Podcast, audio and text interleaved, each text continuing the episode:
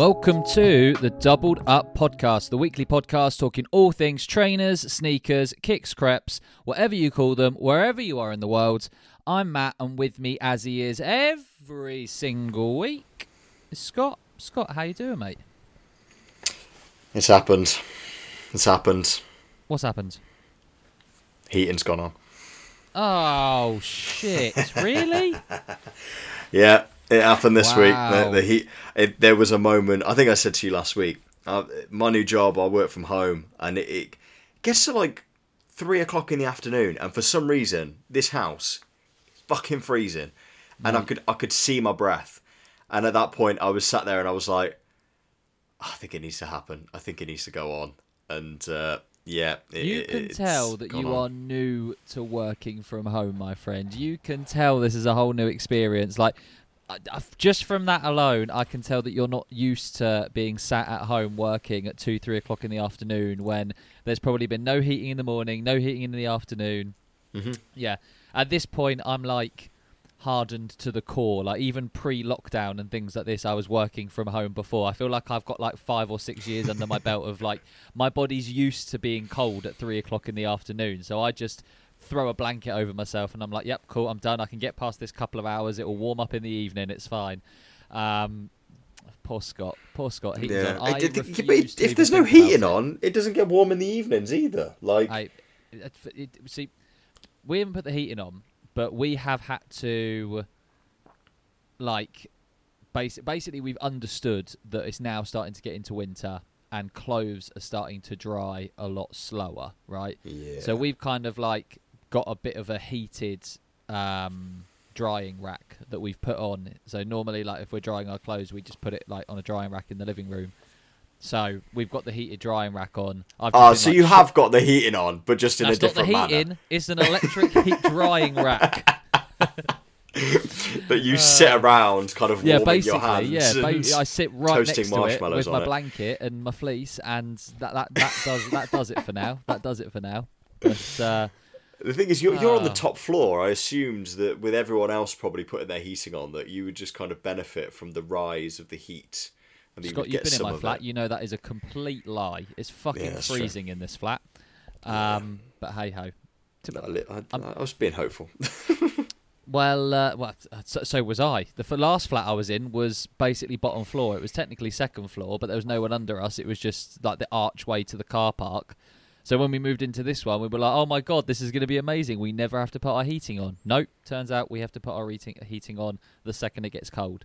So yeah, we've I've become my my soul is now made of ice, and because of that, I no longer actually need heating in my life. But talking of my flat, um, we're gonna in a second talk about some latest pickups, and I suppose uh, an early latest pickup for me is that. Uh, I extended my tenancy agreement today, so hey, let's celebrate me. I'm still I'm still living in Wimbledon for another couple of years, Scotty boy. No one's moving Oh, yeah. anytime soon.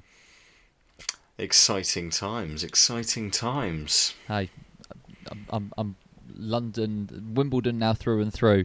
Um, but uh, we'll move on to some proper latest pickups in, in just a second. But Scott, um, off the back of our conversation last week, last week we very much went on a, a little bit of a rant about uh, Christmas sandwich meal deals. Um, something has happened to me this week that has completely shocked me to my core, and I've deliberately held this information from you for the last three days, ready for this podcast. And I feel as if in my head I've turned this into really, really big news, but I feel as if you're going to completely underreact to it. And are you ready for this massive news, in my opinion? Go on, go on. I think the best Christmas sandwich on the market is the Lidl Turkey Feast sandwich. Okay, okay. So- have you have you got evidence for this? Yes, I've had it every day for the last three days, and it's fucking brilliant. Um, what have you? You've lived off nothing else. no, honestly, just, just it's the little fantastic. sandwich. I tell you what, I don't. A, a lot of people that listen to this will probably do exactly the same, but there are certain things. If I go to Lidl and Aldi for shopping, for anyone that's outside of the UK that has no idea what Lidl and Aldi is, um, it's just a very, very cheap, um, like, just yeah, supermarket basically, grocery store. Um, there are certain things I will be happy to buy from there. Certain things I stay away and keep at like a very long arm's length. And sandwich stuff is very much st- like something that I stay away from in Aldi and Lidl. Like I just for whatever reason, for years and years, Yeah. I've not trusted their pre-packaged sandwiches. I will definitely never trust Lidl sushi. That is definitely something that I'm never going to buy. But we were in Lidl the other day. The the Germans can't make sushi. No, definitely, it's not something that I trust. I'm sorry. Fantastic, fantastic veg, fantastic meat, great snacks, Christmas stacks. Stollen, yes, sign me up, please. Um, but no, don't trust Lidl sushi. Anyways, the other day we were in Lidl, and seeing as I've put it upon myself after last week's podcast to find the best Christmas sandwich on the market, I felt like I had to try it just for the experiment. In fact, Hannah actually convinced me. She was like, "Well, if you actually want to see what the best Christmas sandwich is, you have to try the shit ones as well, right?" So it was one pound ninety nine, and I thought I've spent two pound on worse things in my life, so fuck it, I'll buy a Christmas sandwich. Oh my god, it's amazing! The turkey, great chunks.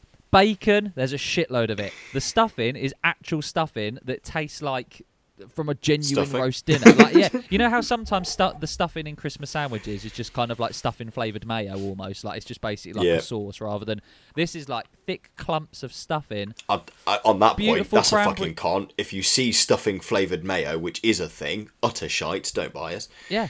Well, you don't have to get that from Lidl, my friend. One pound ninety nine, and I'm genuinely convinced that for value, value for money and taste, it could be the best Christmas sandwich on the market right now. And I'm absolutely bamboozled about it. I, I still don't know how to feel about it, to be honest.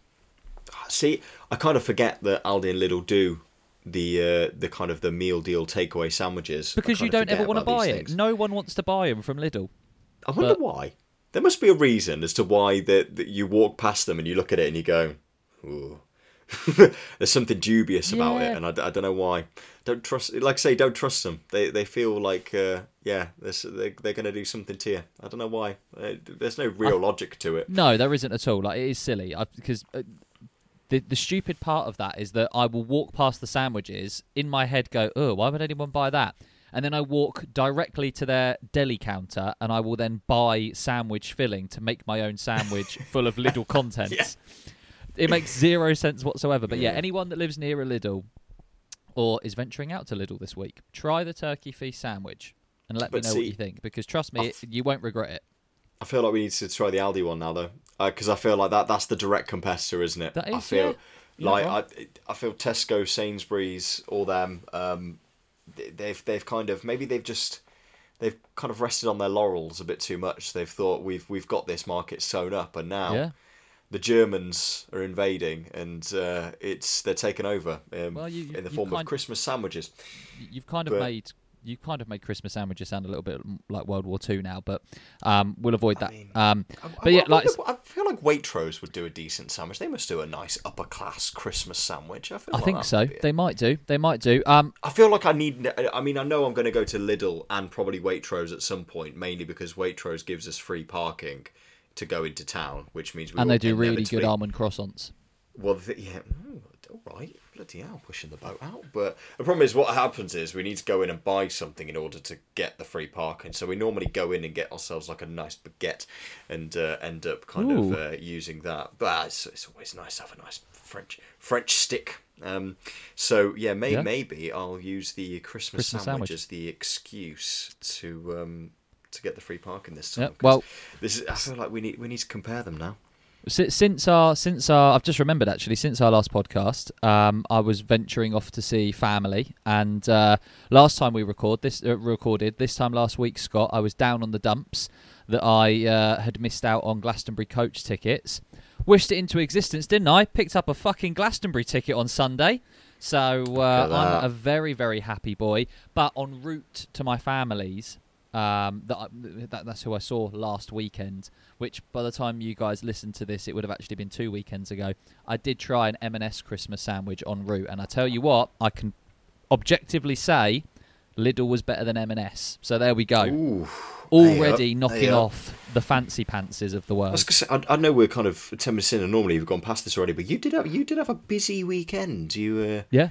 you got you got your Glastonbury tickets, and Yep. then uh, You you seemingly just snuck in the back door of Crep City and appeared there. Yeah, that was so. Basically, I, I bought a Crep City ticket a little while ago, um, but realised immediately after buying a Crep City ticket that I was supposed to be going to Hannah's nan's 80th birthday. Um, bearing in mind, Crep City is in London, and the birthday event was in Honiton, so Devon.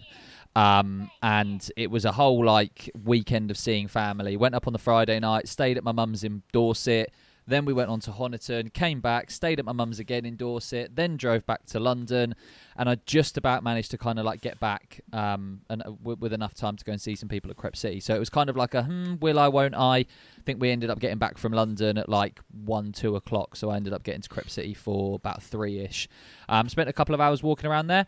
Was very impressed this week. Uh, this week, sorry, this year with the selection of shoes. Like there Okay. weren't as there weren't as many like generic tables of Panda Dunks um, and and three fifties. Like of course there were still a couple, but there was a lot of other stalls that we spent a little bit of time on like looking at because a lot of them I went with Mark, Julia, um, shout out previous guests of the podcast, um, and a lot of it was like basketball shoes, right? Like old kind of or, or older retro basketball shoes, and there was a lot of stuff that was really really cool. We saw a DeMar DeRozan Kobe One PE that was selling for five grand, um, and it was a very very unique shoe. We also saw a pair of New York Yankees Foamposites that are apparently a.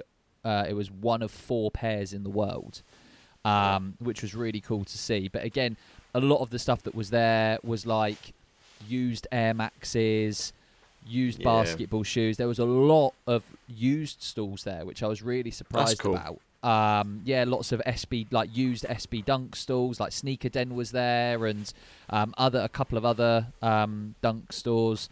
So yeah, it, it didn't seem like it was full of the same fifteen pairs of shoes on every single stall, which was actually really nice to look around. Like all of us were saying that we were really impressed with the stalls this year. Nice, yeah. Well, I'd, certainly like from what I saw of the people that were um, advertising to be there. It seemed like there was some new faces, and Yeah, yeah, it seemed it, it looked like a good event. There's there's obviously quite a lot happening. You've got that, and then you've got Sneaker Con, and you've got Laces Out. There's, but it does seem to be it, it seems to be shifting slightly. I think people realised they were getting bored of what was there because it was very samey samey, and it was a bit uninspiring to be fair. yeah. So, the um, last the last couple of Crep Cities, I have felt as if like you're using Crep City as an excuse to see people, and actually you don't give a shit what's on the table because it is just going to be the same generic stall over and over and over again. Whereas this time, as much as it initially started as oh I'll pop down for a couple of hours and see some friends, it ended up actually we were genuinely interested with what was on the tables and that never happens. And again it, it was actually quite reasonably priced. Of course there was a lot of stuff over retail and of course there were some very expensive shoes there.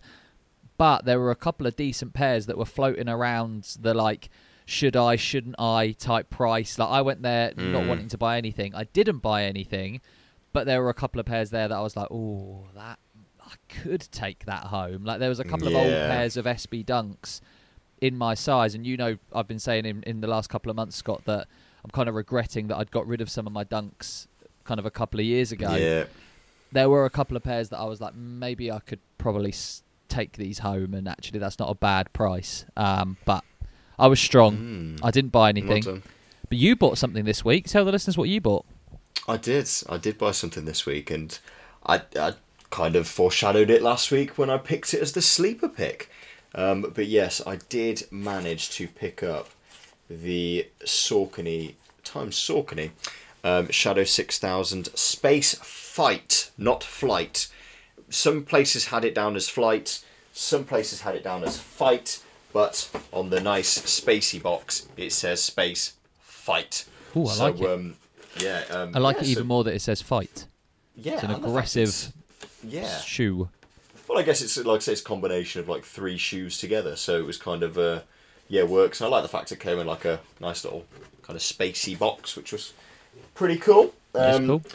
But yes, these shoes. I mean, I'm not going to go into massive. We kind of explained them last week, but the one thing about this pair is the detail on these is I mean, just going across the shoe, if I'm kind of going from like left to right, so to speak, um, I had a few people ask if they were mismatched from the pictures I put up. They're not mismatched. It's basically the medial and the lateral side are different. Um, Yeah. Now, you know, you've got suede on kind of the majority of the shoe, but then you've got kind of grey TPU panel. You've got metallic 3M kind of moon pattern on the other side. It, the, the level of detail and the quality, the suede on these is just. I actually just before um, I kind of logged on to Zoom to kind of start this lovely podcast. I was I got some of the other pairs out that I was like, this is really high quality suede, and I was like, I wonder how it matches up. The the butteriness of this suede is just next level. It's just insane. Um, it's just it, it's so there's so much going on on this pair.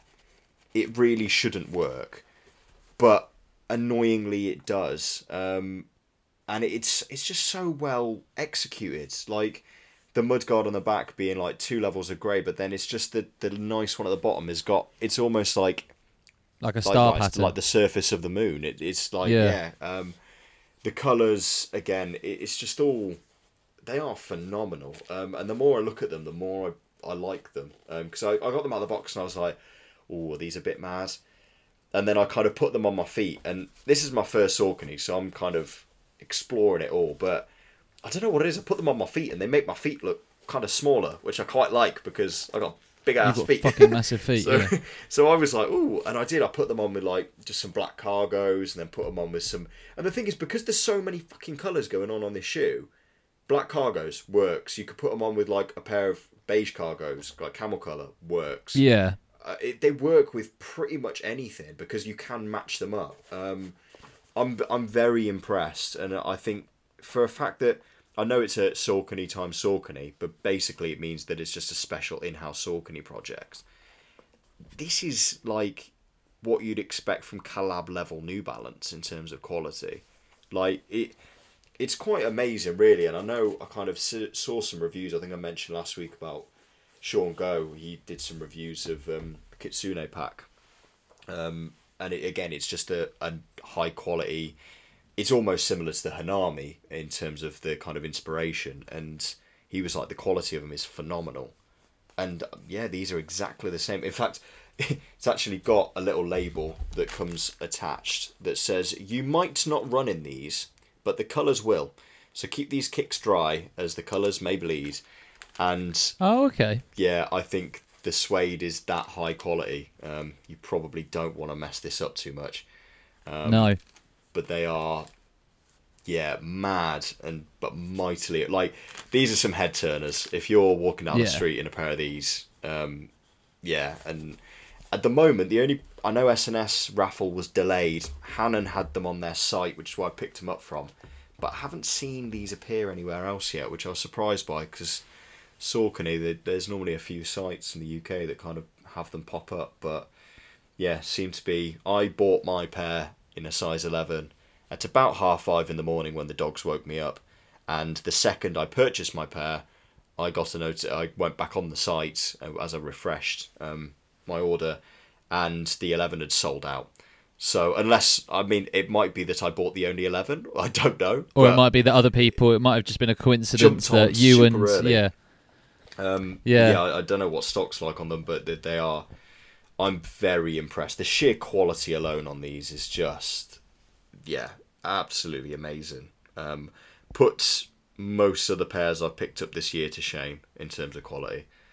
and I think yeah, it, they look really really good. I think I said when we spoke about them, like on a shelf, I think they're a beautiful shoe. Um, not necessarily something I would reach and, and pick up myself. It's one of those shoes that I would be like, this is one of my favourites, but I very rarely wear. Does that make sense? Mm, yeah, yeah. But I think you are right. Like with the right outfit, it would could be quite easy because there's so many colours. You can match it with almost anything. Like if you, you're right. If Mm. you wore those with black cargos and a white t-shirt, it would look good. Black t-shirt would look good. Orange t-shirt, pink t-shirt, red t-shirt, blue t-shirt. Because it's got all those Yeah. different colours in it, you could match any coloured t-shirt almost with the shoe because it's like oh well that makes sense because there's an orange panel on the side or there's a pink Mm. toe box or there's like a, a a kind of Tiffany like bit by the laces so you you could probably it's, it's one of those shoes that's almost so loud you could wear it with anything. Um, Yeah. Weirdly, but yeah, no, I think again chuck those on with a pair of jeans and a plain t-shirt, different color cargos, things like this. Yeah, I can see Mm. it being weirdly wearable.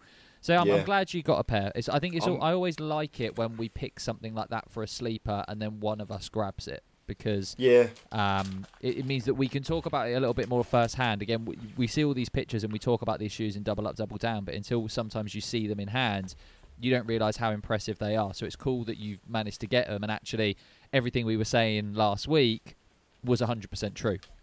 yeah. And uh, the thing is, it's nice because the one thing about this is like you've it comes with blue and white star laces, which again adds to the kind of madness of it all. But it also comes with a really nice, almost like teal green pair of laces that matches up with everything beautifully. And again, it tones the shoe down a bit more if you do. If you're not a fan of the kind of the bright star laces, which I must admit I'm, I might do the lace swap on them. Um, it, yeah, it's just I'm just really surprised. Like, and I guess it opens my eyes up to brands like Saucony that I hadn't previously looked at. Um, because they are if they if this is what they're producing, um, yeah, and there's been a lot of pairs. I know you've said kind of I'm really into Saucony at the moment, but there just seems to be more and more pairs that keep catching my eye that they're releasing. They're doing the pair, the um, hare and the tortoise that's released. The hare looks really good. The tortoise con- looks the- good as well, but the the The hare, um, the hare the looks pair, a lot nicer. yeah. Yeah. Um, obviously, we had the end um, collaboration that everyone that got them was like again crazy. Yeah, the fried chicken. really good. Um, I think Saucony had a, a bit of a sleeper hit this year in terms of brands. Like I think, in terms of what they're producing, um, I mean, if you're into your runners, they've done a better job than Adidas this year. Well, that ain't hard, is it? Well, I need to say that, but um, I won't. I won't cast the net too wide. But yeah, they are. Um, yeah, they're they're. I'm I'm very impressed. Um, very very impressed. Yeah, I think Saucony is is a brand that I need to definitely start looking at more. No, I, I, I- 100%. And actually, that leads us quite nicely into our question of the week this week, uh, which is from at Ollie Tiley. Thank you very much, uh, Ollie, for submitting your question. Um, Ollie's actually asked us, how has your taste in sneakers evolved over the years? So, Scott, you're saying there that even in the last week or so, couple of weeks, you're having more of an eye on Saucony. How else has your taste in sneakers evolved over the years? Um, I mean, I think uh, we've touched on this. Mine is, I think, it's still, it, it's it seems to have gone in a bit of a cycle. To be fair, so it started out in Adidas terrace shoes, evolved into kind of the more popular things as you kind of at uni and you've got you know mates that are into kind of higher fashion and stuff and Jordans and Dunks and stuff like that, and then and, and just got into I, I like to be comfortable.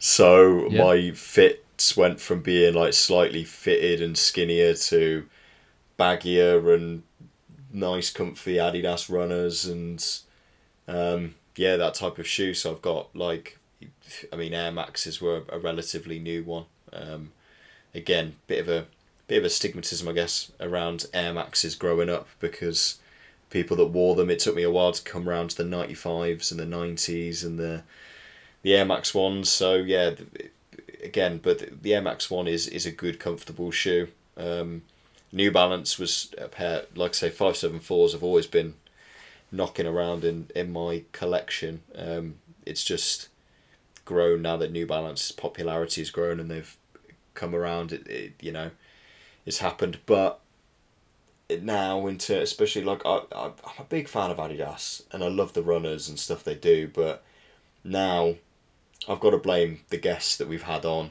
um, dragging me back into the kind of the world of the terrace shoes because there's so many that I'm looking at now, and I think the terrace shoes has been the strongest point of Adidas this year. I think Yeah, everything agree. else has fallen by the wayside. I think they've it hasn't been good enough. Um, but the terrace shoes has been amazing. I mean, we've just had the SNS GT. Um, the next pair teased by. They look really good. That hairy suede. I've Again. I've said it the whole. I've said it all year that the SNS GT like City Series has been the best thing that Adidas has been producing in recent like months. Like every Yeah. single one of those SNS GT pairs looks fantastic. Obviously, you've got the the, the pair that dropped last year that was the um, like Arsenal inspired pair. You had the other pair last year that was the white with the blue stripes. You've then had Mhm. LA. You've had New Yeah. York. You've had was it Tokyo So- that was purple? Yeah, Tokyo. They've had Paris. Um, Yeah. They had the London, which was the kind of the Arsenal bruised banana pair. Yeah. Um, yeah, and uh, the thing is, they have done like there have been some really nice ones. Um, they've got the um, Sporty and Rich collaboration. Um, the sambas they've done in that are, are again absolutely beautiful. Um, killed it in that yeah, regard. yeah, yeah. That, that was the it's the white and green pair, isn't it? Yeah, Yeah, they look really. and nice. there are some really those, nice yeah. ones. There's um, in the state series pack that you know you'd be. I wouldn't blame you if you had absolutely no clue what was in that pack because absolutely awfully um, distributed and dropped. But the glacier pair that they're doing um, for Alaska, the kind of the sail with the light blue stripes again, Yeah, beautiful. they're really nice. Uh, This is the thing. I've just been drawn back into the terror shit. I think they they've just done. They've had a really strong year, um, but like I say, it's still evolving. There's still other brands kind of appearing their head. Like I say, Saucony being one of them. Diadora, the Calate Diadora that have just been teased. They look really good. I think they're a bit too hairy for me, to be honest. They're uh, they've had a hell of a trim on them. Um, but yeah, it, it's one of the. I think I think we all go through the, the, the pattern of kind of you fall into it in one way, you inevitably get sucked into the hype, whatever's hype at the time, whether it be like I say New Balance now or whether it be Jordans and that, and then you kind of come out of it and eventually kind of find your groove as to what you really like. For me, I'm looking around now and I, I like a bit of everything. I've I've got it all here, but I know some people that will kind of come out and be like, actually, why did I ever buy all this shit and just sell them all? And um, so That's yeah, it- me every few months. yeah, I was gonna say my, mine. I feel like a because I'm so varied. Like it's never a surprise if I pick a brand up because it's like I've got a bit of everything. Whereas like with you, when you picked up your first Air Max, we were like, "Holy flying! Like what the Yeah, fuck's yeah, going yeah, on here? Like holy shit!" Um, yeah, you you've you're a bit more fleeting. Um, and yeah, we've we've said this. Yeah, we've said this over the last couple of weeks. Like especially um, for me, I definitely just go in and out of whatever I'm feeling at the time, and that is normally how my taste in sneakers evolve. And usually, and again, I've spoken about this on previous episodes. It's normally like my fashion sense that draws a lot of those decisions. It's like what I like, what I think looks cool at the time. Like I'm not one of these collectors that is like die by the sword Air Max One fan, or I'm not someone that needs every colorway of Jordan One, or like I'm even if I am absolutely ready to like fly the flag for any brand. In the back of my mind, I always know it's going to be temporary to a certain degree, because as my taste in fashion changes and personal circumstances are a big driver as well. Like that's also something that evolves my taste. If we think back to even the inception of this podcast right? Like when we first started this podcast i was very much all in on zx and one of the mm. biggest things that drew me to zx in the first place was number one thought they looked cool.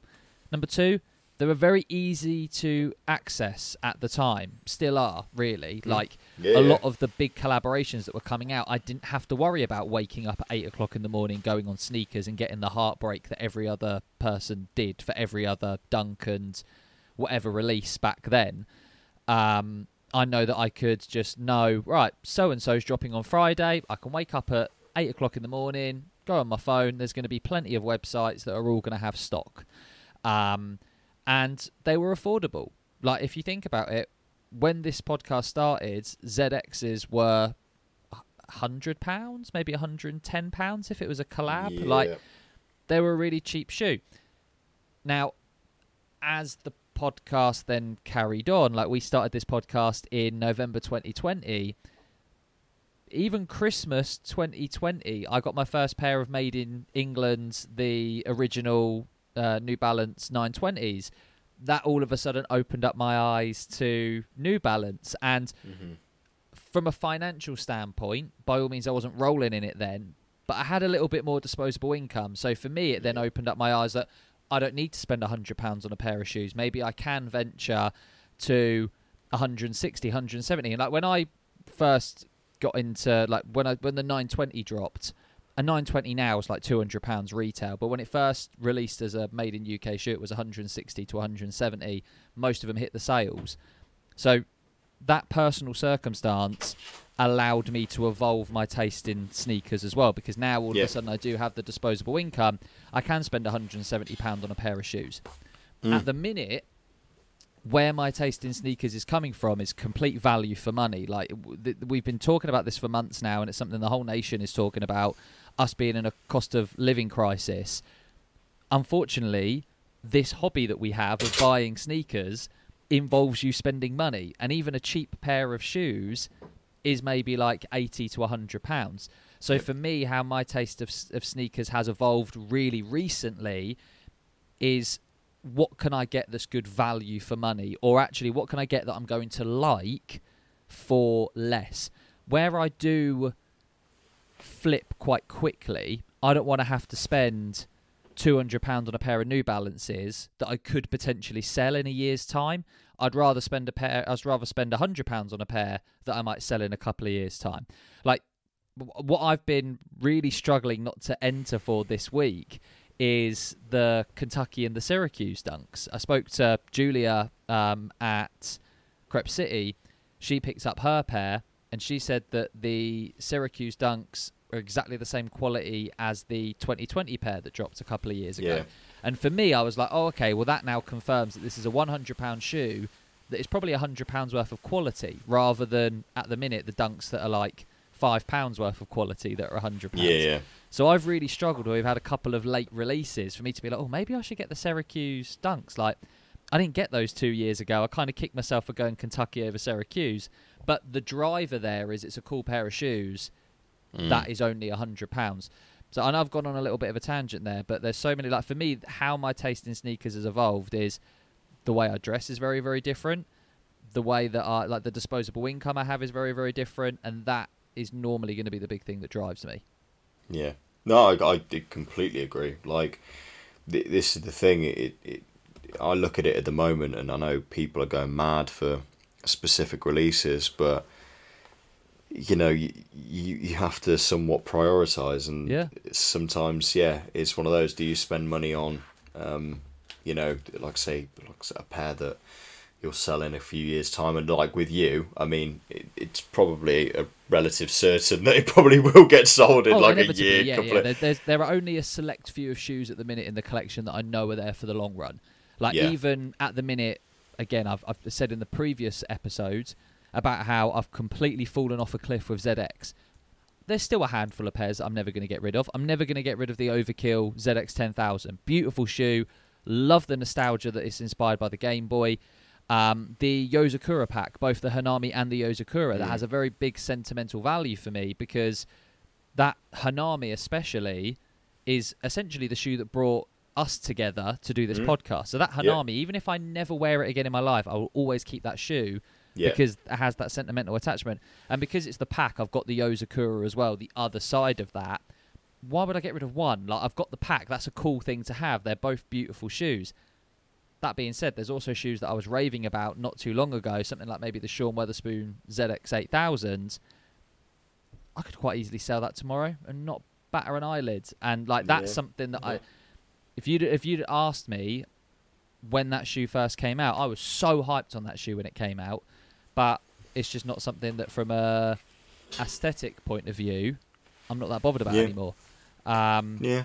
Well, tre- trends change, and Yeah. you know, you can again, like I say, it, it's hard. I've, I've, you know, I defy anybody to not say they haven't been sucked in by something and people can say oh yeah but I, i've always really loved jordans and i still love jordans. Yes but what about all those new balance 990 v3s that you bought in the past year just because they're teddy santis inspired? Like it's a very Yeah. different shoe um, and it, it will happen. It's inevitable that it'll happen. Um, it's just um, yeah how like I say if you go in the cycles and stuff what happens but no it's um, yeah it, it's an interesting one. Uh, it'd be interesting to see how other people's has changed through the years and what kind of got them into it. And because some people like I say get come in through say Air Max and just stick to Air Max. Oh yeah, don't even venture down on the routes, um, which I find amazing. Like I, I, I, I, I, in a way, I'd love to have the dedication to do that. to say I'm not oh, buying Oh, 100%, anything other 100%, than this brat, this silhouette. But I we spoke about it. We spoke about it. What it was either last episode or the episode before that, and I said that I almost feel sorry for those people, but at the same time, I'm almost jealous of those people because the people that buy one silhouette for the rest of their lives means that it's really, really easy for you if we don't have an Air Max One anniversary and there ain't many Air Max Ones coming out. You haven't got a lot to pay for. Yeah, Um, but when there is an Air Max 1 anniversary and there's a shitload of really good pairs coming out, now all of a sudden you're having to potentially scrape the bottom of the barrel to get pairs. So it's, um, yeah, I think there's there's so many things that can um, evolve, uh, that can create uh, a change in your taste for sneakers. Um, but yeah, that's that, that. For me, that's it. I'm also really enjoying simplicity at the minute. I really like um, kind of simplicity in the shoes that I'm wearing. I like kind of just nice plain colours. That's a big Mm. thing as well at the minute. Unlike the shoe that you've just talked about, where there's a hundred different colours on it. I was gonna say complete opposite. Complete to opposite. Fair, like I've got some mad pairs in here, but a lot of the pairs that I do wear at the moment are, yeah, very simple, very Yeah. kind of plain. But yeah, you need a bit of madness every now and then. I still, you know, Every every every it. now and then you feel a little bit frivolous and decide to uh, Yeah, push the feel a boat bit. Fruity. Scott? Feel a little bit fruity. Well, on that, we should probably move on to our first main segment of the podcast, and that is shoes rounds. For those of you that have no idea what shoes round is, uh, every single week we spend a little bit of time looking back on some of the biggest news stories that have happened in the wonderful world of footwear, um, and give our takes on it. Basically, uh, it is me taking shoes rounds this week. So without further ado, I'll pass over to me for shoes rounds.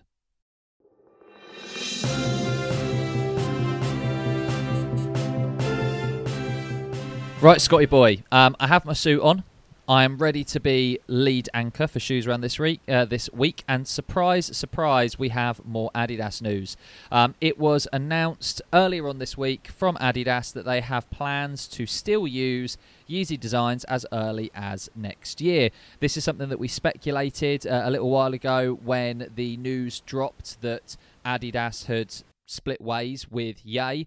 Um, but uh, in a statement, Adidas have basically said that as early as 2023, they are going to continue to use uh, Yeezy designs, colorways, etc. We already mentioned uh, when the split happened with Ye that they um, had all of the kind of intellectual property there, and they had the uh, kind of rights to colorways and designs and things like this. It's just the Yeezy brand that they actually didn't have any sort of rights to. So yeah, Adidas are basically hoping or looking to continue to use Yeezy-based product, but without the Yeezy title, uh, essentially. Now, the brand said it will save 300 million euros in royalty payments and marketing fees after cancelling its deal with Ye, because essentially every single 350 that gets sold, and there's millions of them every, every single year, a certain percentage of that has to go to Kanye, right? Of Yeah. course, now it's not going to do that. Um, but it's very, very interesting. Uh, I'm not 100% sure how I feel about it. Um, it. I think it would be really interesting to see how the market reacts to this because part of me thinks it's smart for Adidas because these are tried and tested silhouettes and people still want 350s, people still want 500s, people still want 700s. But actually, did people want them because they had Yeezy on them and actually are now people not going to want to affiliate themselves with Ye because of the remarks that he's made publicly, right? So for me, we've already kind of spoken a lot about this story over the last couple of weeks. For me, it's going to be in. I'm interested to see how the market reacts. Are we going to see essentially Adidas 350 V2s or however they package it in the new year, are we going to see them sit on shelves because people still associate it with Kanye and therefore don't want to touch it with a barge pole? Or is this new iteration going to become the new hottest thing? And are we going to get like the Boost takeover 2.0? I don't know. No, I, I, yeah, it, it's an interesting one. It'll be interesting to see what happens, but I must admit, I, I yeah, I, I think, I don't know. I don't think it's going to have the same impacts. I don't think. I think the first drop will because everyone will be like, "It's the first one without Yeezy." Yeah. Blah, blah, blah, blah, blah. After that, I mean, seeing what they've done with Yeezy and colorways, etc. Um, if what Kanye's saying is true and he didn't kind of put them out there, um, the future probably doesn't look particularly great with these bright red and bright blue versions of Yeezys because they're a bit yeah. Um, yeah, I think it is going to be a bit of a see and wait. I genuinely can't really predict what No, will happen so in this instant. I think it, they're they're good shoes, and like I say, they will go down as classics. But I think without that Yeezy branding, will it hold the same weight in people's minds? I, I really don't know. Yeah, it's it's going to be an interesting one, and it also depends how they roll it out. Like, are they going to think of this right? Fresh start. We're going to bring out. We're going to put it under a new name. It's not going to be called the 350 V2. We're also going to have a brand new colorway because we don't want to associate with Yay. Or they can go the complete opposite way, and they could just release an Adidas 350 V1 Turtle Dove and I, I'm I'm so interested to see when that happens, right? Because if they have all of the rights to these iconic colorways, when we see the Adidas 700 Wave Runner drop, are people going to care as much? Is it going to all of a sudden become like you know how like there are certain shoes that like Nike shoes that there was a factory issue and like the Nike logos were upside down. Like, are people going to lose their shit because they're going to have a mm, Adidas own branded 700 like Wave Runner, or I is everyone going to look at it almost like it's a fake shoe because it doesn't have the Yeezy tag on it? Like that's the thing that I'm interested in.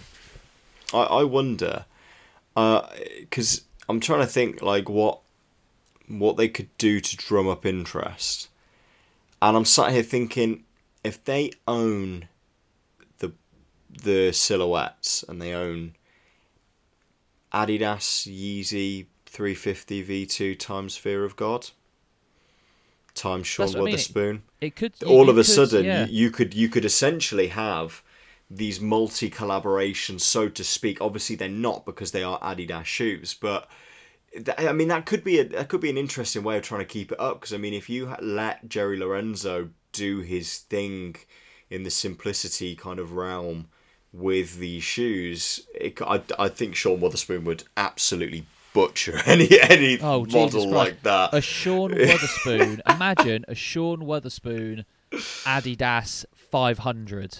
Jesus Christ! It will have all sorts of weird bits on there, and sh- part of it will like react Yeah. with the sunlight, and I don't know. It would just be. know, it you still know some people that buy it though. You still know some people that buy it. Shout out the baddest bitch in Barrow, but Oh, um, yes.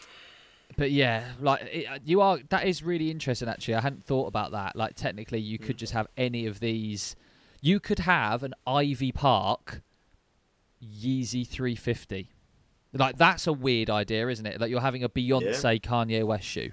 And I know Yeah. Ivy Park isn't the biggest collaborator for Adidas, but like I'm just thinking about you could have a like Pharrell human made Mm. Yeezy 750. Like, do you know what I mean? They're, all of a sudden, the weird Yeah. and wonderful like dream world collaborations could be very, very bizarre.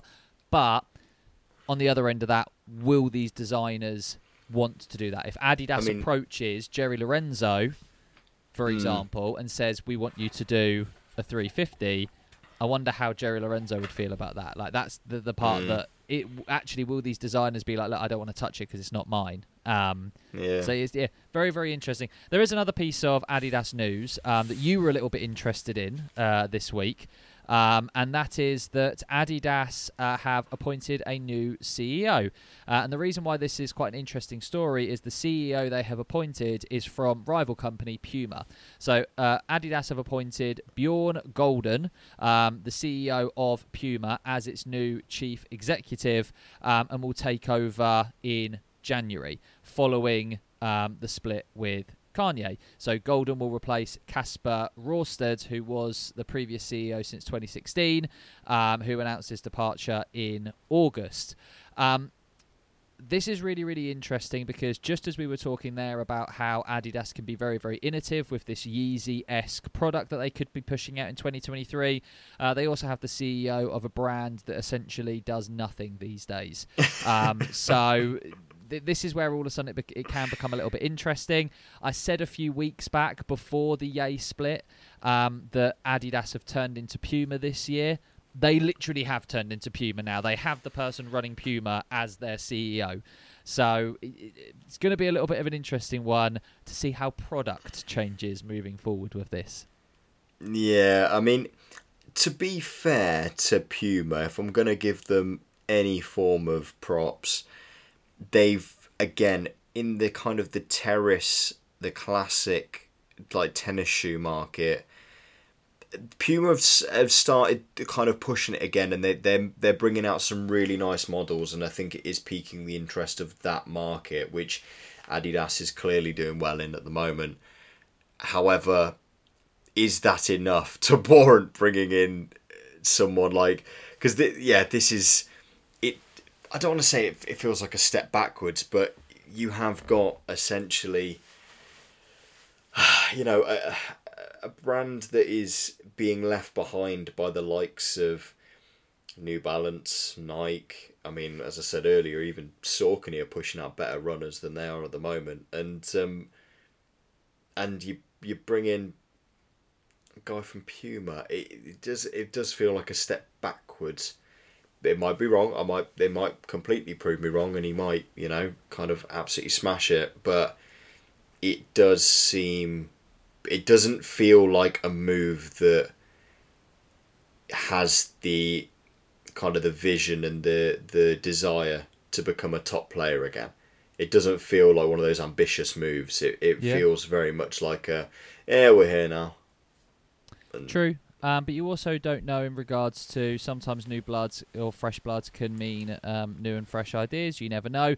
But yeah, mm. no, I definitely, I completely and utterly agree. Um, it, it seems like uh, the only reason why this is kind of controversial in any sort of way is because of the history of Puma and Adidas, right? You are correct. Both of them have a really good heritage when it comes to terrace shoes. And actually, are we going to see Adidas maybe push that a little bit more? Um, you never know. Um, but I don't see it happening because if you look at both brands, both of them dabble a bit in terrace shoes, a bit in runners. Both of them at the minute are producing fairly poor runners. Both of them are producing quite nice terrace shoes. Mm-hmm. Um, both of them end up doing questionable collaborations at times. Like it's, it, oh, yeah, yes. we don't know, but it is just one person. There's still going to be a whole team around them. We don't know how much this is going to shake uh, shake up the company.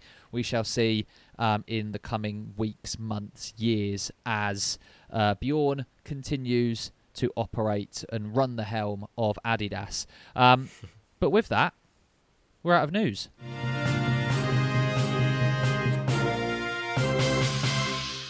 Okay, so um, Scott, we are out of the Shoes Rounds studio now. We're back in the Doubled Up podcast studio, and with that, we're going to move on to our second segment of the episodes, and that is Double Up, Double Down.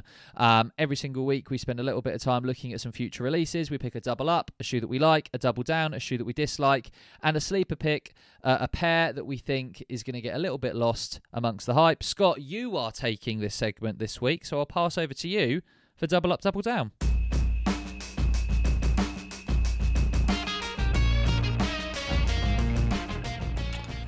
Thank you very much. Um, there's only really one choice for Double Up this week. Um, I, I feel like it would be an utter travesty to kind of pick anything else um, that's releasing this week. So, releasing on the 19th of November, coming in at £165, we have the Air Jordan 1 Lost and Found, or as they're listed on Sneakers app, the Chicago's. Um, uh, what is there to say about this shoe? Um, it is a Chicago colorway, but they have put a phenomenal twist and story on this shoe.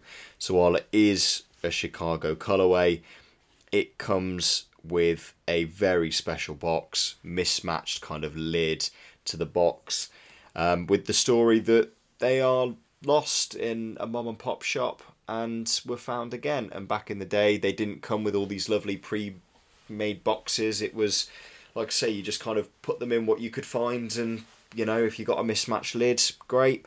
Paper inside, again, lot covered in lots of retro vintage um, Jordan adverts, and it even comes with a lovely old school receipt in the box, handwritten by the owners of the shop, with paid.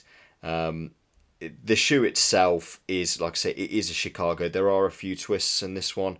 So the red leather, nice smooth as you would expect. However, the white and the black leather around the toe box and around the ankle area are the cracked leather that we've seen on many of the pairs they've done. Um, it is a leather, not a suede this time, um, which seems to be where they do the cracks often is on the suede pairs. But yeah, it, just to give it this real vintage look. Um, they look. They, I mean, they look amazing. It's a Chicago. Um, and the thing is, when we saw Chicago reimagined, I think everybody initially kind of went, "Oh." Everyone no. kind of got excited and shit their pants all at the same time because Yes. we saw Chicago reimagined, and that word reimagined made everyone go, "Oh crap!" No, The don't, minute don't, all- don't reimagine Yeah, it. Yeah, the minute these pictures came out, and all of a sudden they went, "No, no, no! It's called the Lost and Found." Everyone went, "Jesus Christ, give me twenty of them!" Like that's It- the, it- as soon as it happened, everyone was like, "Yep, sign me up! I am there, sold." Like, I Yeah. need them all. Yeah, and and uh, on the kind of on the release of this um you can expect there to be a shit ton of pairs um yeah. offspring have done regional collection which doesn't happen i- unless, Unless it's, it's a quite a readily available widespread yeah. release um You've also seen pairs available. Like if you look at some of the the, the, the kind of shops that are expected to sell these, you've got size, you've got the normal culprits of JD. end, JD. Yes, that's normally jd that's normally where you can kind of expect that this is going to be a fairly readily available shoe when you have those. Like Hmm. it wouldn't surprise me if we have like the Wellgoshes of the world and things like this that are going to have pairs popping up. Like you just Yeah. don't, yeah, it's it's going to be one of those types of things. we, we've we've seen uh, we mentioned it last week a lot of people we know were getting dms from offspring saying congratulations on the win.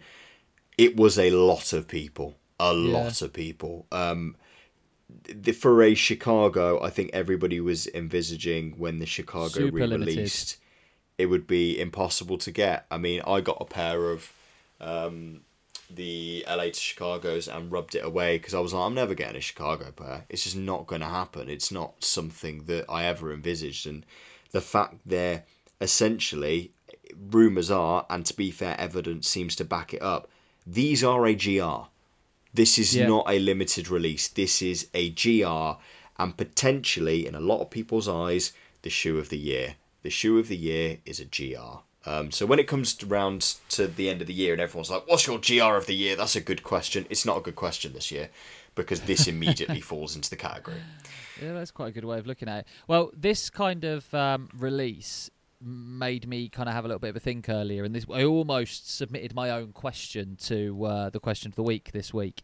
And with this shoe releasing, as you said, releasing on what the the nineteenth of November, 165 pounds, which is kind of to be expected with a Jordan One at the minute, and where we kind of know that there's going to be a lot of these shoes releasing, it made me think. Normally with shoes, less supply equals more demand. Exclusivity drives hype with shoes. Yeah. There are, of course, some outliers, this being one of them, right? Um, what other shoes do you think have the same effect? Like, what other shoes do you reckon if they were to release and Nike just had shitload of them, people would still be happy about it? Because we see it all the time where we see too much of something and everyone goes, "Oh, I don't like it now. Everyone's got it," but that isn't happening with this shoe. Do we think there are any other shoes that the same thing could happen with?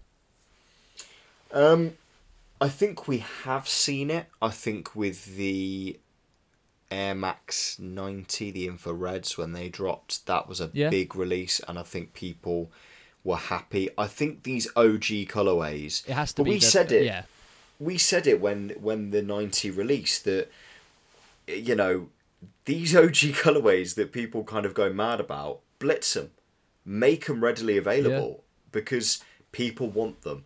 Um, and I think you know the demand for this shoe is has always been crazy, and then you've had so many more people become, you know, influenced by shoes that the demand was even greater. The fact they've done it in this way is crazy, but I think the OGs, I think in all of the colorways, in all the models, pardon me, I think if it was you know shadow ones, I think if you release them in big numbers, I think people would probably be the same. Chicago's, breads, um, and I think the thing is if they do something like this, I mean this is it is a uh, widespread release, but they have kind of done a bit of a twist on it. Yeah, I, I think I, th- I think it's just the the OGs. I think it would be difficult because I think with the collabs, say if you put like a Travis Scott into the mix, I think people are quite fleeting, and people, if they did make massive numbers, people would go, "Oh, I don't want them." Um, See with the Air to be- Trainer One, some people that have that Air Yeah. Trainer One love it, but a lot of people because it's readily available and doesn't resell for a lot of money, and actually like Yeah. they've had a couple of restocks of it, a lot I of mean- people aren't interested in it anymore. even this pair, like, I yes, I I want a pair because it, it's a beautiful, beautiful shoe. It's fantastic. However, there is this big bit of me, and this is kind of the fickleness of it all. Is there is a big bit of me that's like, but every fucker's gonna have this shoe. Like, if I go to Yeah. like SneakerCon, how- how many people am I gonna see wearing the fucking Walking around with- Chicago's? yeah, because it's just, and I guess it's one of the reasons I, I like to say with the Sauconys come up a lot this episode, but it, because nobody would have them. Um, so there is a point, like I say, a classic's a classic, and a good shoe's a, a good shoe, and this is.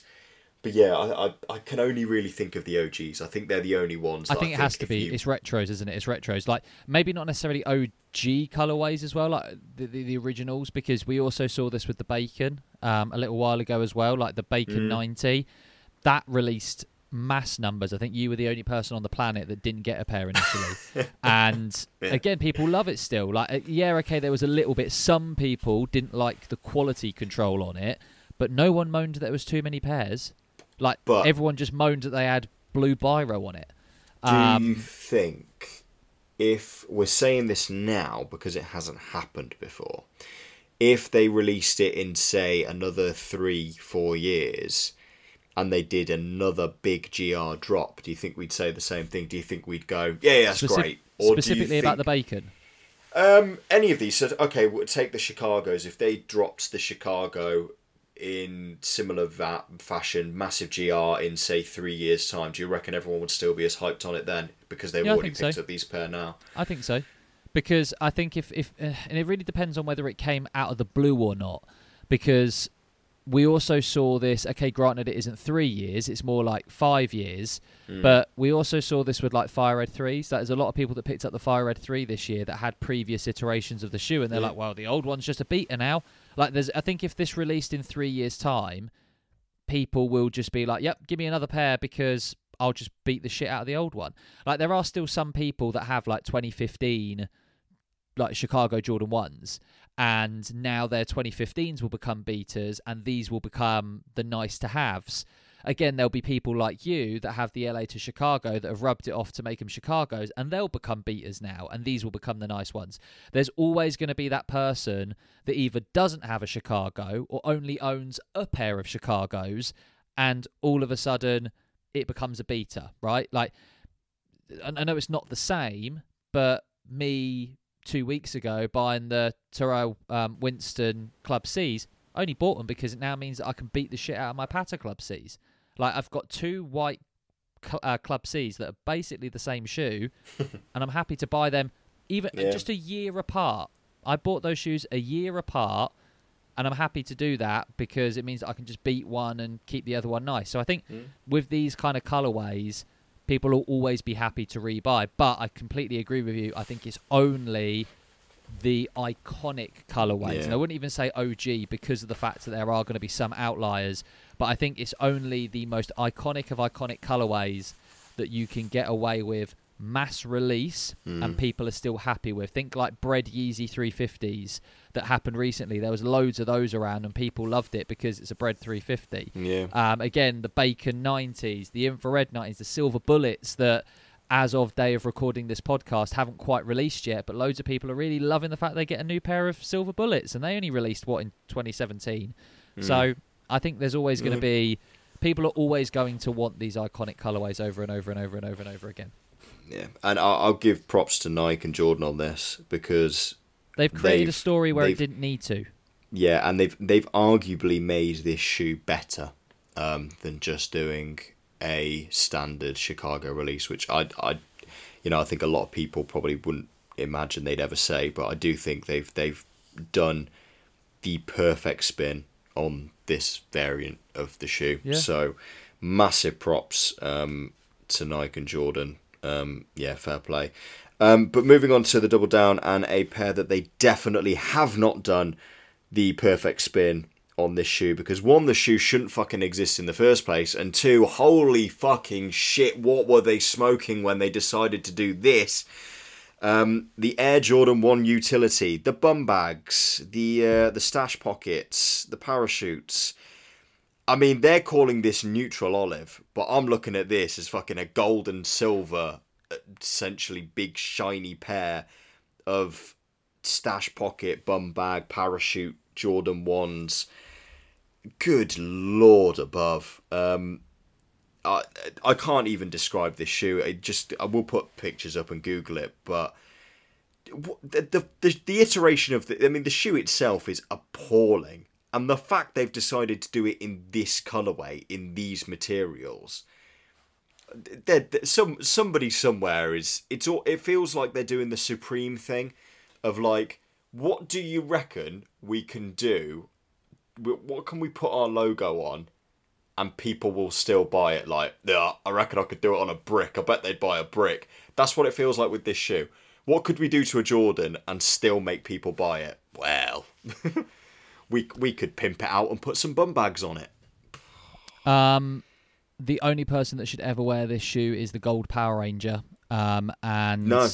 That's that's all I want to say. Is quite frankly, I'm, I don't want to talk about this shoe. Like I- very I- few I- shoes that we do for Double Down that I just flat out don't want to acknowledge, and I want to go to sleep tonight thinking that this shoe doesn't exist and won't ever exist. So because of that, I'm doing like you know what little kids when they like don't want to hear something and they stick their fingers in their ears and just go la la la la la la la la la. That's what I'm going to do until you stop talking about this shoe.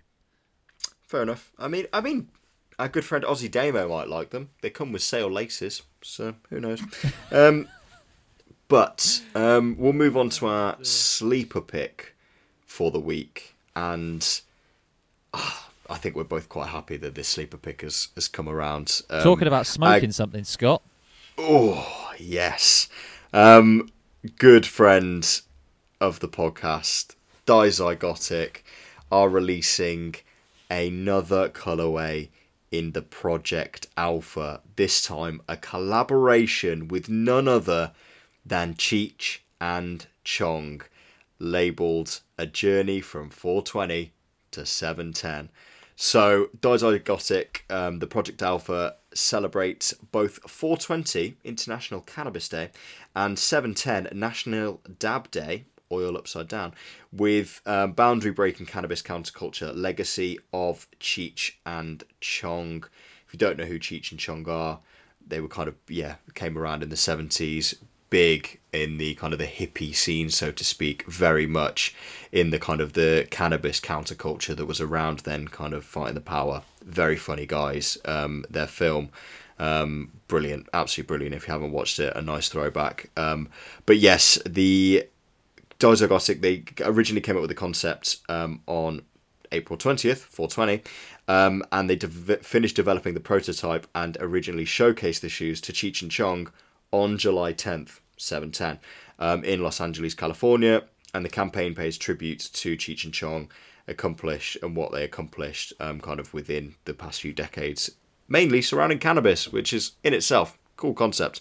Um, the release, I mean, if you haven't seen the Project Alpha um, shoe, absolutely fantastic. The presentation and everything, quality second to none. Um, but what they've done to this shoe this time is they've created another mismatched, um, this time in a much bolder way because the whole idea of dizygotic, the same but different.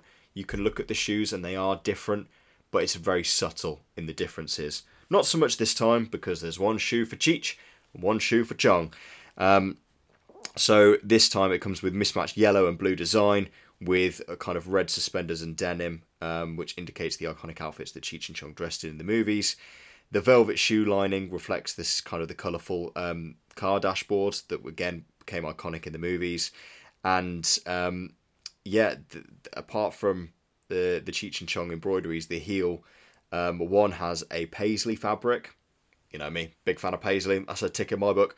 And corduroy on the other. Again, another tick to showcase um, Tommy Chong's headband and Cheech's beanie. Um, printed across the insoles, Cheech and Chong's famous lowrider and big green van elements, including car decals and license plates, etc. And this has to be one of my favourite parts. The, the greatest shoe. part of this shoe is not even part of the shoe.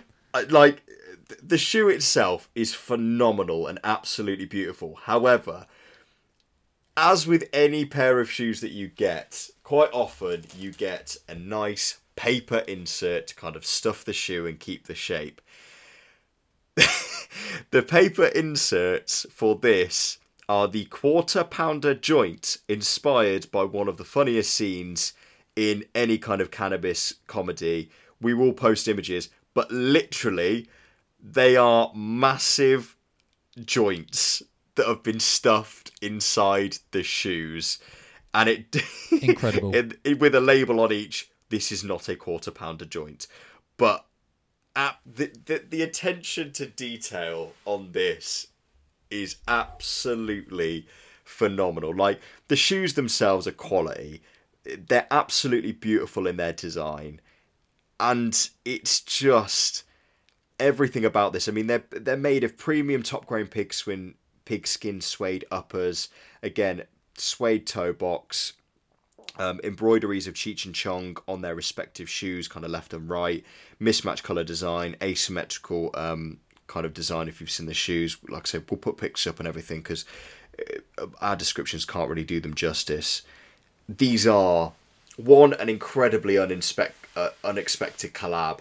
These have been featured on the likes of Complex, um, Sneaker Freaker Mag, Nice Kicks, because Cheech and Chong are that iconic, and uh, it's just absolutely brilliant. Um, and it's one of those that yeah they are a um, in terms of brands they are an up and coming brand but my god are they up and coming and just yeah apps honestly when i saw the joint inserts i, I was sold like immediately sold just absolutely brilliant yeah i mean they've they've definitely killed it again like and this is the thing we had dizygotic at the beginning of the year um, on the podcast for their first project alpha um, release, uh, the, the, the two shoes. Um, Scott and I both got a pair each, different pairs each, and we mm-hmm. absolutely love them.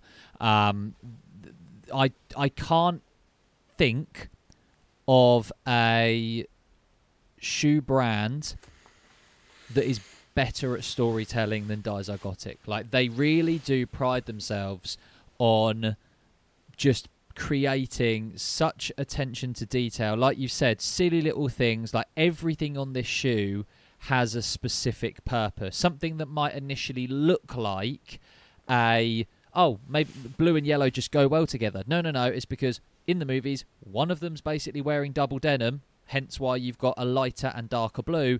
The other is wearing a yellow tank top with red suspenders. Again, that's why it is yellow, with red on there. Um, and it's just it, the attention to detail is absolutely Mm. amazing. Um, what I will say, if anyone wants to pick this up, the shoe itself is actually releasing again. It might seem like an obvious one, but it's releasing 4:20 p.m. Pacific time. So linking into the shoe there on um, the 17th of November. Retail is high at $267, um, but when you get these shoes in hand, you'll know why it's $267. Um, these are all, like I said, premium. If you're going to spend that, if you're going to spend that on a made in New Ba- uh, like a made in USA New Balance, this is going to give you that and more. So the attention uh, to details, the boxes, everything. Like if you want to hear about the design and, and their incredible mind behind shoes, go back and listen to the first um, the, the the podcast that we had with them because there's only so much we can do to try and get you onto the Dizygotic bandwagon. But trust me, when you're on there, you're going to want to be on there for good. Um, but Yeah. yeah. Really, really happy for these guys. Amazing collaboration. And the one thing I will say is my brother has been messaging me since I got the other pair. Um, like, I, I- want a pair of Dizygotics. Like, why are that? Like, for him, they're a little bit out of his price range, bless him. Um, but he, honestly, every single time he's like, I want a pair of those Dizygotics. And I sent him a Yeah. message yesterday, like, they're bringing out another shoe. It's inspired by Cheech and Chong. It's like it's, it's inspired by 420, and he went, "Oh God, I bet it's rubbish. It's a weed shoe." And the reason why I said that is because weed shoes can just be incredibly crap. Like Yeah, yeah. like s that they can when you're inspiring something based on 420 sometimes you can go too literal with the inspiration and it can just be something with like cannabis things plant like cannabis plants planted all over it. Um, it's a really really good way of creating something 420 inspired without it being like a scream in your face. If you saw someone wearing these you wouldn't immediately think oh that's 420 inspired or it's a cheech and chong collaboration. But when you break it down it's incredibly thought about so yeah, Mm. congratulations to the guys at Dizygotic, and also they're all just really nice guys. So go and support They indeed. they're fucking Um, amazing. In terms of price, I mean, I know the price is high. Um, like I say, we have stated they are worth it. Like, don't bat an eyelid at that. But if you are wondering because they're coming from the states that you'll get stung with duties and customs and that, the guys there have factored that into everything, so you won't be kind of stung with any nasty surprises when they come. Um, they did kind of sort that the first time because they knew that would be an issue for customers over here. So they've thought about everything. Don't you worry. Don't you worry. Well, talking about, I mean, we did just say there that this shoe is a little bit expensive. Um, it is going to be someone that wants qu- quality over quantity. But if you are someone that just wants a pair of kicks uh, for a cheaper price, um, moving on to our steal of the week this week. And Scott, I've uh, picked the steal of the week this week based on um, previous pair that I kicked up, uh, picked up, sorry, and that is the, uh, the, the the the Club C that I mentioned a moment ago, the Reebok times uh, Tyrrell Winston Club C. However, when he released the Club C, he also released this shoe. The shoe that is the steal of the week this week is the Reebok times Tyrrell Winston Question Mid in the white and black colorway. You can find this shoe on End in their uh, mid-season sale for £79, reduced from 130 So we are kind of as close to 50% off almost as we can. Currently, as we're recording this podcast, there is uh, there are sizes, sorry, all the way from a UK 6 up to a UK 11, including half sizes. So definitely there's a lot of availability for this shoe. The question mid is iconic. The white and black colorway is iconic but very very similar to the Club C. Um, they have made this shoe even better with the Tyrrell Winston um, kind of collaboration. And if I could pull off a question mid Scott, I'd already probably have a pair. Um, one of the things we were talking about actually before recording the episode is as much as I'm saying this is the steal of the week and go and get a pair from End for £79, anyone that knows anything about End um, sales, they're probably going to get an extra 10 to 20% off in a few weeks' time. So if you really, really want them, grab them now at a good price. If you can hold out and stock isn't selling quickly, you might be able to get them even cheaper in a week or two. Normally, after a little bit of sale time, End normally send out a, like a discount code to people saying, "Oh, here, have an extra twenty percent off for twenty four hours." So you Mhm. might be even you might be able to get it at an even greater price. Yeah, no, agreed. Um, I mean, I mentioned them last week. I think they're a, a very, very nice shoe. Um, yeah, if you can uh, pull off the question mid, absolute steal. Um, and like I say, if they're anything like the um, the other collaboration that they did um, will certainly be up there quality wise. So uh, yeah, well worth a look. And with that, we're going to move into our final segment of today. And Scott, we have a game. Um, you actually came up with this game uh, this week. Um, the game we are playing is the comparison game again. Right, Scott. So, as I mentioned, you were the one that put this game forward this week. I sent a little message earlier saying, "What game do you fancy playing?" I thought I'd leave, I thought I'd give you the power um, this week after your embarrassing silhouette game last week. Um, and you said, "Let's do the comparison game." Specifically, a WWE edition. Uh, anyone that's been listening to the podcast for a few months now, you'll know that me and Scott love a little bit of wrestling. Um, and this actually came from a conversation we had on a group chat where I compared Roman Reigns to a Chicago Jordan 1. Um, there needs to be more context to that conversation. Anyone that's a wrestling fan might disagree with me. But, anyways, that's where this kind of conversation started of me comparing a wrestler to a shoe. So, what we're going to do, if you've never heard us play the comparison game before, what we are going to do is I've prepared five iconic wrestlers. Don't worry, I'm not going to pull any niche indie wrestlers out for you guys who aren't wrestling fans. These are all not only wrestlers, but also pop icons that we are about to uh, kind of to, or, or, popular culture, pop. If I can get my words out, you know what I mean. People that you know, you've heard of these people before. I just can't talk They're today. fucking famous. They're fucking famous and make lots of money, so you know them, even if you don't like wrestling. All right. Um, I've got five of these very popular um, public figures, Scott. Um, all we need to do is tell the listeners which sneaker we think compares to that wrestler. Are you ready to play the game? I am indeed. Also realised, pun intended there with the Triple H reference. Triple H is not on our list, unfortunately. Um, anyways, we are starting out um, with a very, very popular wrestler, Scott. I thought we'd start with kind of uh, an obvious one almost, and then we'd maybe mix in a, one or two more challenging ones as we go along. And that is, of course, this week's or last week's guest for sneaker shopping, good old Stone Cold Steve Austin, the Rattlesnake. Uh, 316. Um, I'm going to let you have a little bit of a think of these, Scott, because I've been able to prepare some answers here and you haven't. Um, the sneaker that I think is the comparison to Stone Cold Steve Austin is the Nike Air Max 90. Oh, sorry, do apologise. Air Max 1, sorry, do apologise. I was, I was tossing up between the two. There's a reason for this. The reason why I'm saying Stone Cold Steve Austin is the Air Max 1 is because if we think about what the Air Max 1 was, when Tinker Hatfield first came up with the Air Max 1, it was incredibly groundbreaking. It was a little bit of a rebellious move. It was something that shouldn't have worked that really, really worked. If we think about the Air Max 1 Scott, when it first came out, it was the first shoe of its kind to show the air bubble. Um, and it also came in at the time a very risque colorway, right? With the anniversary red and things like this.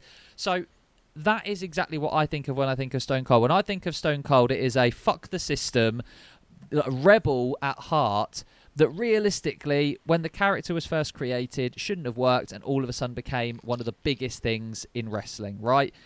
International fame. And people are still Stone Cold Steve Austin fans to this day, very much like the Air Max 1 with its anniversary in 2022. So, because of Tinker Hatfield's rebellious nature, I'm picking the Air Max 1 as the comparison for Stone Cold Steve Austin.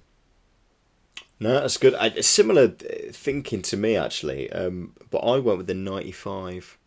Similar, similar Okay. reasoning because you know the 95 it, it came around. It, it's big. It's aggressive. It kind of feels like it shouldn't have got over because it wasn't like anything that came out, but it did. And Yep. even now, people still reference the 110. They still reference the number and you got the 316 but also it's one of those that i feel like yeah people still have these really fond memories back of what it was and the the naughtiness that they used to get up to in this shoe and uh, yeah Stone Cold that's a, Steve that's a Austin bit of was a very uh, naughty boy, yes. Also, you could definitely indeed. stomp a mud hole and walk it dry in a pair of uh, Air Max 95s. 100%. for sure. Um, I like both of those picks. Moving on to number two, um, this is the, the I kind of gave you a little bit of a clue to this one, uh, Scott. When we've before we hit record, I needed your help with this one, and I hope that uh, I want to thank you for your help. Um, number two, we have mankind. Okay, um, for anyone that doesn't know mankind, have a little bit of a Google. But it's essentially one of the egos or alter egos of good old Mick Foley, Cactus Jack. Right. Um, the mankind character is a little bit of a sick and twisted character. The idea here is that he was very neglected, and there's lots of internal trauma. And because of this kind of weirdness and internal trauma that mankind suffered as part of his character, during the time he became incredibly popular. Um, he was one of the biggest stars at the time, despite the fact that he was really not supposed to be a big star. He was just supposed to be a weirdo. So much so that he used to shout mummy when he got hit in the ring. So that shows how weird of a character this is. But he became the world champ, and everyone loved mankind. For that reason, the shoe that I've picked, the Vapor Max. A shoe that is really fucking ugly, but when it came out, everyone loved it. And that's the only reason why I'm picking it for mankind.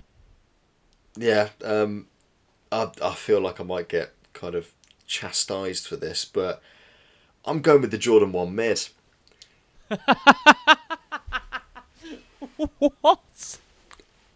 So, as you said, he he was he was one of the many personalities of Mick Foley, and you've got the high, you've got the low, you've got the mid. There's different versions of the same thing, but the mid is the weird one in the middle that nobody should like. It's it generally they're poor. Generally, they're they're, they're just an ugly, weird thing. Um, but for some reason, they're it's arguably at this moment in time the most popular of the three. Um, not to mention, most people that are buying them are shouting "mummy" when they're running to ask for the uh, money to buy a pair. So, yeah, I feel like it, it fits quite nicely. Tell you what, I actually um, I like your version better. And all I'm going to say from this is I'm assuming now that Cactus Jack is the high and Dude Love is the low because that's the only order that I can possibly think the three Yeah. characters are being in. Yeah. Um, Although I'm pretty sure Dude Love was high pretty much all the time. Probably. Well, at least it seemed to be, anyways. Um, all right, moving on to number three, we have uh, good old John Cena. A bit more of a modern day uh, wrestler, but I think everyone knows at this point uh, John Cena. Scott, we're going to have to insert John Cena uh, entrance music right now. Um, but yeah, John Cena. The, the modern day legend, the 16 time champ, uh, drawing uh, Ric Flair as that record holder. Um, Scott, because of John Cena and the fact that the one thing with a lot of these characters that we are going that we're talking about today, they evolved over time. Stone Cold was not always Stone Cold as we know him. Mankind was not always Mankind. The other superstars that we're going to talk about were not always the same way. John Cena has basically been the same dude from the beginning, minus the rapping that he did when he first became popular. But anyways, um, John Cena for the majority of, of his career has been the same cookie cutter John Cena. He has been a staple on WWE television, and because of that, I'm going for the Air Force One. The Air Force One is a staple in every shop shoe that a triple white Air Force One will forever be popular. Some people might hate it, just like John Cena. Some people might live and die by it. But it's always going to be there, and that is what John Cena is. Good old reliable. You know what? Um, again, I, I could be chastised for this. Um, I think he's a crock. S- sorry, what? I'll tell you why. Um, because he's boring as fuck, ain't he? Like he's so dull. But at the same time, people love him or people hate him, very much like a croc. Plus, not to mention, regardless of how boring, and as you said, he is reliable. God, you miss him when he's gone. And I missed my Crocs when they left me. So I, I, I think, you know, it's one of those, you don't know what you've got until it's gone. And um, And also, I, I think it's there. You could also argue that when John Cena turned on his five moves of doom, that is the equivalent of turning John Cena into sport mode, as you would a croc. it's when he when he when he introduced the sixth move of doom. It's like adding adding a Jibbit to your croc. It's Yeah. just No, that's the Salehi croc. The sixth move of doom was the Salehi. It was the Pollock, or whatever the fuck it's called, the, Pollock's croc. punch, the punch that never connected. And it- there was Ah. some weird backstory as to I learnt it in a Japanese dojo, and it hits a nerve and can kill you. And it, fuck off. it's, He just couldn't be bo- he just couldn't be bothered to pick anyone up above his head and throw him on the floor anymore. He's like, fuck it. If I just do this weird and wonderful punch, I don't have to lift anyone up. it's Um, so fucking mad. Well, there we go. I, I do kind of like it. I feel like you're winning with this game at the minute, Scott, because of the weird factor. But sure, I, yeah, I'll, I'll take it. I'm liking your ideas more than mine. Um, number four, we are going with arguably the greatest wrestler of all time for a lot of people. Um, and just because, again, you saying that you might be chastised for saying a couple of things that you've said, I might be chastised for saying that because some people will argue there's a gazillion different greatest wrestlers of all time. The Undertaker, right? The Phenom, the Dead Man, um, everything else that he's been, right? And for this shoe, I found Undertaker very, very difficult to think of for a shoe, and I don't know why, but I've settled with a Vans old school. And the reason for it is really just because when you think of who The Undertaker is, he's gone from Dead Man, where he's supposed to be this kind of weird supernatural creature, but he's also been a biker and he's also been like the the all these different kind of versions of himself to keep relevant over the years. One minute he was this kind of cult leader with the Ministry of Darkness, and then all of a sudden he's coming out to Fred Durst on a Harley, um, and it doesn't really make any sense. But Keep somehow rolling, everyone rolling, loved him. Rolling, And again, that's what I mean. I feel like the Vans old school is very moldable like that, right? Like you can make that Vans old school into anything. You can beat it up and it can be American Badass Undertaker. You can have some sort of weird color on it to make it a bit like original Undertaker with the mask and the purple gloves. You can kind of make it a little bit dark and gloomy to be more of the Ministry of Darkness. I think that the, because of the, how moldable the Vans old school is, and it can work very, very well beat up, but it can be very, very good prim and proper. I feel like that's very Undertaker esque. Yeah, yeah, no, I'd, I'd agree with that. Um, I, I'm going to go down a different route Of course, Um, you are. because I never never take the normal road. Um, I, I'm going to go with a Doc Martin, Doc Martin boot. That makes sense. Yeah, I can it completely do- see that. From an aesthetic point of view, it would make sense, but also, you know, if you're going one on one with the Undertaker player, you've you're going for a challenge, and I reckon if you if you you've got to work yourself up to get on a pair of Doc Martens and go through that world of hurt that you're going through in that one where, So uh, yeah, I, I feel like um, I, I, just yeah the second the second you said Undertaker for some reason it popped in my head and I was like damn. Yeah it's um yeah. I remember when Teddy Long decided to block everybody on Twitter for no apparent reason? That was a weird time. I, I, I- as soon as I heard Undertaker and Player, instantly my brain went to every single Friday night SmackDown where whoever pissed off Teddy Long that week was, and you're going one on one with the Undertaker. Every single week. The Undertaker never had a match until the day of, apparently, and he was just used as Teddy Long's personal, like, you've pissed me off, get get the shit kicked out of you. That- But anyway, that- sorry, this is becoming too much of a yeah, yeah th- th- this is becoming too much of a wrestling segment. We we said we didn't want to try and make this too niche to try and include everyone, Scott, and now all of a sudden we've got Teddy Long references flying around.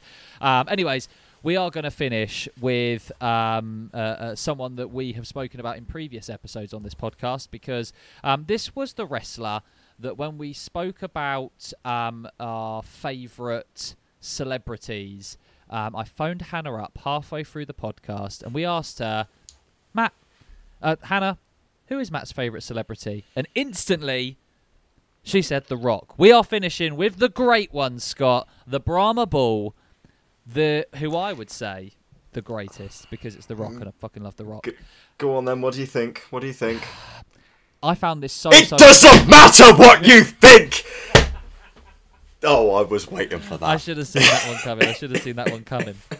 Um, I've gone down a different route with this selection than any of the others, and I've purely based my decision on The Rock now slash kind of when he first broke into his character. So for anyone that doesn't know, The Rock before he became The Rock, the great one, he was Rocky Maivia and he was fucking hated. Everyone hated him. It wasn't until he came back as The Rock that all of a sudden he um, kind of became popular and some of the stuff that he would say and the the, the, the kind of interviews that he would have were always a little bit kind of edgy and not necessarily something that we anticipated from the product. Um, and now, of course, he's like the most popular man in the world, and wherever he goes, everyone wants him. Um, and for that reason, I've gone for the Yeezy 350 V2. Um, I just think, at like over the last couple of years, any country in the world wants 350s. You see them at the gym. You see them high streets. You see them fashion shows. Doesn't matter where you are in the world, you are probably within a mile of at least 50 pairs of 350 V2s. And likewise, if you're anywhere in the world, you are probably within a mile of 5 million rock fans. So, for that reason, I'm going with the Yeezy 352 because of the worldwide fame he has. Um, yeah, I, I, I think I, I probably have to agree on that. Um, because it, it it's yeah, he, he's he's there, he's inevitable, and even though you go, oh, the Rock's in another film, like secretly you kind of like the film and you want to watch it, and you Yeah. probably do end up watching it. Not to mention they basically like they can't do anything but play themselves in whatever they do. Like it doesn't matter how they try and change it up, it always seems to be the same thing.